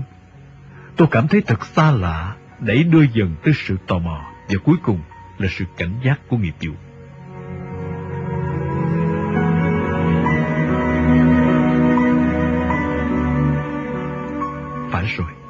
Đây là đất cộng sản, đất kẻ thù. Mười phút, tâm tư chìm lắm vào hố sâu của hoài cảm đến nỗi tách rời thực tế. Tôi phải nghĩ đến an ninh của tôi. Tôi đang hướng về ga hàng cỏ, là một vài động tác nghề nghiệp để quan sát chung quanh. Rồi tôi rẽ ngang về phía hồ Ha Lê, trong lúc trời tối dần. Tôi cố ý đi lắc léo về nơi vắng vẻ để xác định an ninh. Đến đây, tôi xin nói về một điểm thiên bẩm mà trời đã cho cơ thể tôi. Thông thường, thị trường của con ngươi là 160 độ. Như vậy, 10 độ ở phía trái và 10 độ ở phía phải chết. Nghĩa là khi con ngươi đang nhìn thẳng chính giữa, thì bất cứ việc gì di chuyển trong phạm vi 80 độ phía bên trái và 80 độ phía bên phải, người đó đều thấy. Trừ người nào có bộ mắt lồi, thì có thể thị trường của mắt rộng hơn. Vậy mà đôi mắt của tôi chẳng hiểu thế nào, không phải lồi, đôi khi người ta còn nói là sâu nữa. Qua thử mắt thực tập, thị trường của mắt tôi là 170 độ, có nghĩa là mỗi bên tôi chỉ có 5 độ chết. Chính vì vậy trên đường phố, tôi thường trông thấy người quen trước. Ngay khi thực tập theo dõi và chống theo dõi ở Sài Gòn, ông Brown, Dale và Phan đã khen ngợi nhiều lần. Dù phố phường đông đúc hay địa hình phức tạp, trừ phi tôi chủ quan, mất cảnh giác. Tôi đã cảnh giác thì bao nhiêu người hầu như tôi phát hiện hết.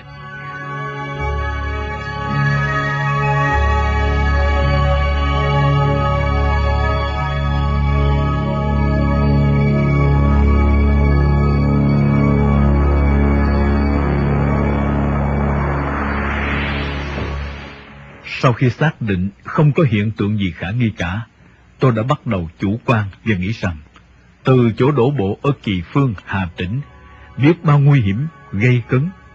Chỉ một chút xíu nữa mình bị bắt. Và mà cuối cùng đều đối ứng linh hoạt thoát được hết.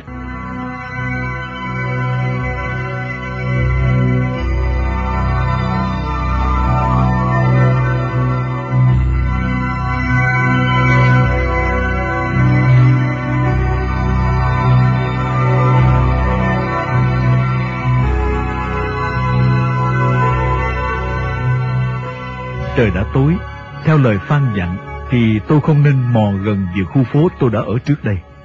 Vì trong khi đi đường, bất chợt có thể gặp một người quen xưa, một người họ hàng, vân vân. Họ sẽ ngạc nhiên rằng tại sao thằng Bình đã di cư từ năm 1954 mà bây giờ lại gặp ở đây? Từ đó, có thể tôi sẽ bị phát hiện. Nhưng lúc này do chủ quan, coi thường đối phương, tôi nghĩ là các ông ấy theo nguyên tắc cứng ngắc, nên quá lo xa. Trước khi ở Hà Nội, tôi mới có 16 tuổi, bây giờ đã 23-24, lớn lên mặt mũi đã thay đổi nhiều. Dù người quen tôi gặp chăng nữa, ai mà nhận ra được. Giả lại, Hà Nội bây giờ toàn là dân quê ở đâu mới về. Còn một yếu tố nữa, đó là vì lòng tôi cũng xúc động khi nhìn lại cảnh cũ. Nó như có hồn, cuốn hút vuốt ve lòng tôi. Từ hồ Ha Lê chân cứ thả bước, mắt nhìn từ ngôi nhà, từng hẻm phố, từng gốc cây. Cảnh cũ còn đây, người xưa không thấy, hồn lân lân. Tôi bước mãi vào nơi cảnh quen, người lạ, cho đến khi phố tràn thi rồi tràn tiền.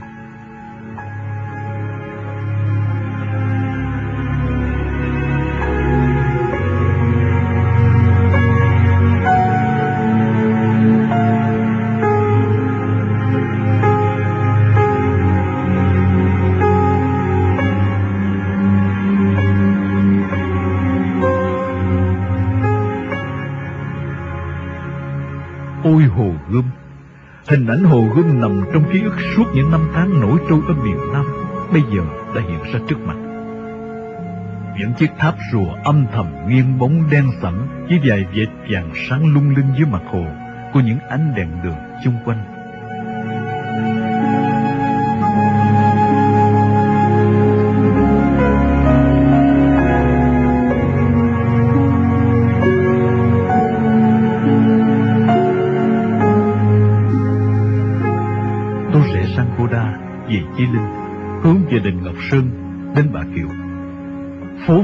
Đông đúc hơn. Khi tôi qua rạp Philharmonic, nhìn xa xa đầu hàng dầu, thấy tấm biển đề, nhà trọ số 5 hàng dầu. Chân đã mỏi, người hơi mệt, và cũng đã gần 7 giờ 30 tối. Tôi quyết định vào xin trọ nghỉ đêm để lấy lại sức. Ngày hôm sau làm gì hay hay. Nhìn bên ngoài, căn nhà một tầng ngói và tường đen sạm, nứt nẻ vì gánh nặng thời gian. Tôi đi vào, ngọn đèn điện nhỏ, bụi và mồ hóng phủ gần kín, hắt ánh sáng yếu ớt làm cho căn phòng sáng mơ hồ. Tại chiếc bàn cây trong góc, một lão già đang hí quấy ghi chép. Tôi đoán là chủ nhà. Khi tôi đến gần, ông ta ngẩng lên, cặp kính lão trễ xuống. Tôi dùng từ không lịch sự như cộng sản. Cháu muốn trọ một đêm. Ông ta cũng nhắc gừng. Một đồng, đưa giấy thông hành đây. Tôi rút giấy đưa liền. Ông ghi, rồi đưa cho tôi một miếng bìa vuông màu vàng mang số 4. Ông giữ giấy thông hành của tôi để đi nộp cho công an khu phố, theo nguyên tắc của các nhà trọ. Tôi cầm tấm thẻ vào trong nhà. Dưới ánh điện vàng khè không đủ sáng vì mồ hóng, tôi nhìn thấy hai dãy gồm tám giường cá nhân. Mới có ba người, hai anh bộ đội và một bác có vẻ nông dân. Tôi vào nữa là bốn. Tìm được số giường, tôi vứt chiếc túi vết, ngã người nằm một tí cho đỡ mỏi. Mấy ngày rày không tắm rửa, tôi phải đánh răng và tắm một cái cho tỉnh người. Sau khi đi giải, tôi đã thấy chỗ tắm. Tôi lại xách túi vết ra phố, tính mua cái bàn chải và hộp thuốc đánh răng, và cái gì để nhét vào dạ dày trước đã chứ. Tôi đi ra phía bờ hồ và rẽ về phía hàng đào. Hàng họ bày bán ở vỉa hè. Tôi mua một cái bánh mì yểu năm hào, trong cái thúng con có một cô bé ngồi bán. Một cái áo may vô, một mũ cáp. Lúc về tôi cũng mua một gói thuốc lá trường sơn. Thế là toàn thứ thực của xã hội chủ nghĩa.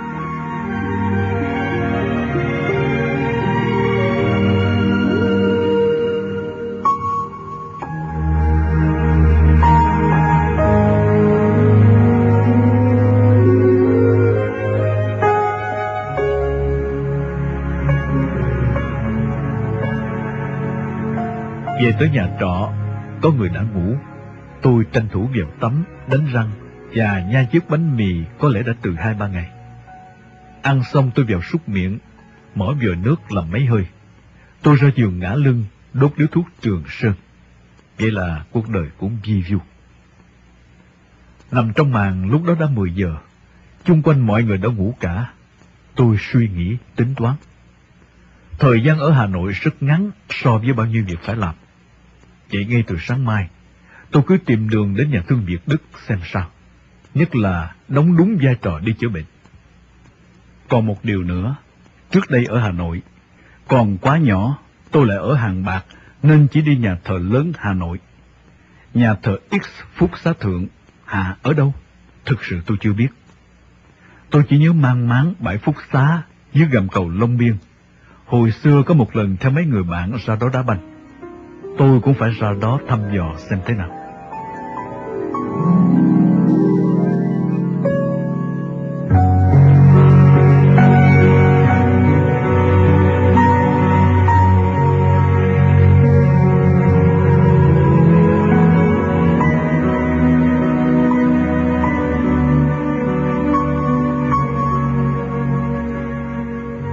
Sáng hôm sau, ngày mùng 1 tháng 6, tôi ra bờ hồ chỗ bến xe điện mua tờ báo thủ đô ngồi đọc và nhìn đủ hạng người qua lại. Hầu hết mọi thành phần, mọi lứa tuổi, từ các em học sinh cho đến các bác xích lô đạp, trên mũ hoặc ở cánh tay, đều có đeo hay quấn một băng giấy đủ màu, trên có hàng chữ đã đảo ngôi đình nhiệm bán nước. Chỉ một số ít cá biệt mới không đeo mà thôi. Người đi bộ, người đi xe, vân vân ai tôi cũng thấy đeo. Điều này nói lên sự kiện miền Bắc đang tăng cường chiến dịch tuyên truyền chữa bới miền Nam, mà mũi dùi chính là ông Ngô Đình Diệm.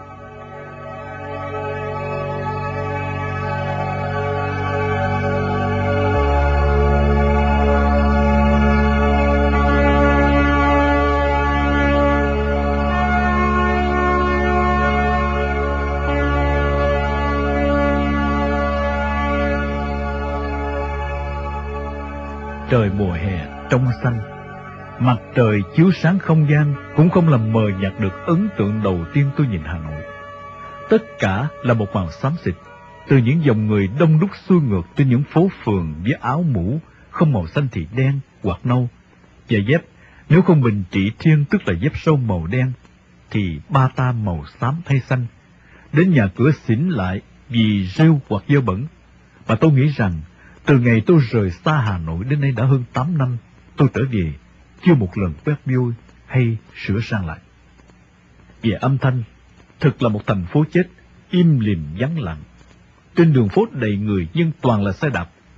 Giữa trung tâm thủ đô, nơi sầm uất nhất mà thỉnh thoảng mới thấy một chiếc ô tô. Tôi đưa mắt nhìn một vòng chung quanh hồ Hoàng Kiếm, chu vi 2.300 mét. Cả một vòng như vậy cứ trung bình 10 phút mới nhìn thấy một chiếc xe ô tô chạy. Mà nếu không là xe Molotova thì cũng lại là công măng ca của bộ đội hay công an. Thành phố yên vắng vì không có tiếng động cơ của xe cộ cũng như của nhà máy, khác biệt hẳn với Sài Gòn. Sau đó, tôi quẹo lên phố Hàng Đào. Đang mãi nhìn một tên công an túm tay một đứa nhỏ chừng 12 tuổi kéo đi trên hè phố Hàng Bông. Một số người cũng nhìn theo, và họ nói là ăn cắp. Tôi thấy một đoàn xe từ phía chợ Đồng Xuân đi xuống gồm 5-6 chiếc Semca, Citroen, Peugeot. Chiếc đi đầu cắm cờ Việt Cộng và Lào. Đoàn xe đi chậm chậm vì phố xá hẹp nên tôi nhìn rõ công lê và võ nguyên giáp ngồi trong xe. Chà, Bộ trưởng Quốc phòng Việt Cộng hôm nay đón Bộ trưởng Quốc phòng Lào. Các xe sau chở một lũ lóc nhóc tướng và tá, mặt tên nào cũng dên dên. Lúc đó tôi nghĩ, anh chàng công lê bốc đồng đang bị lũ quái cáo già dê vuốt thổi phồng. Mặt y cứ dương dương hớn hở, sớm muộn chúng sẽ cho ăn mắm ngoé mà thôi.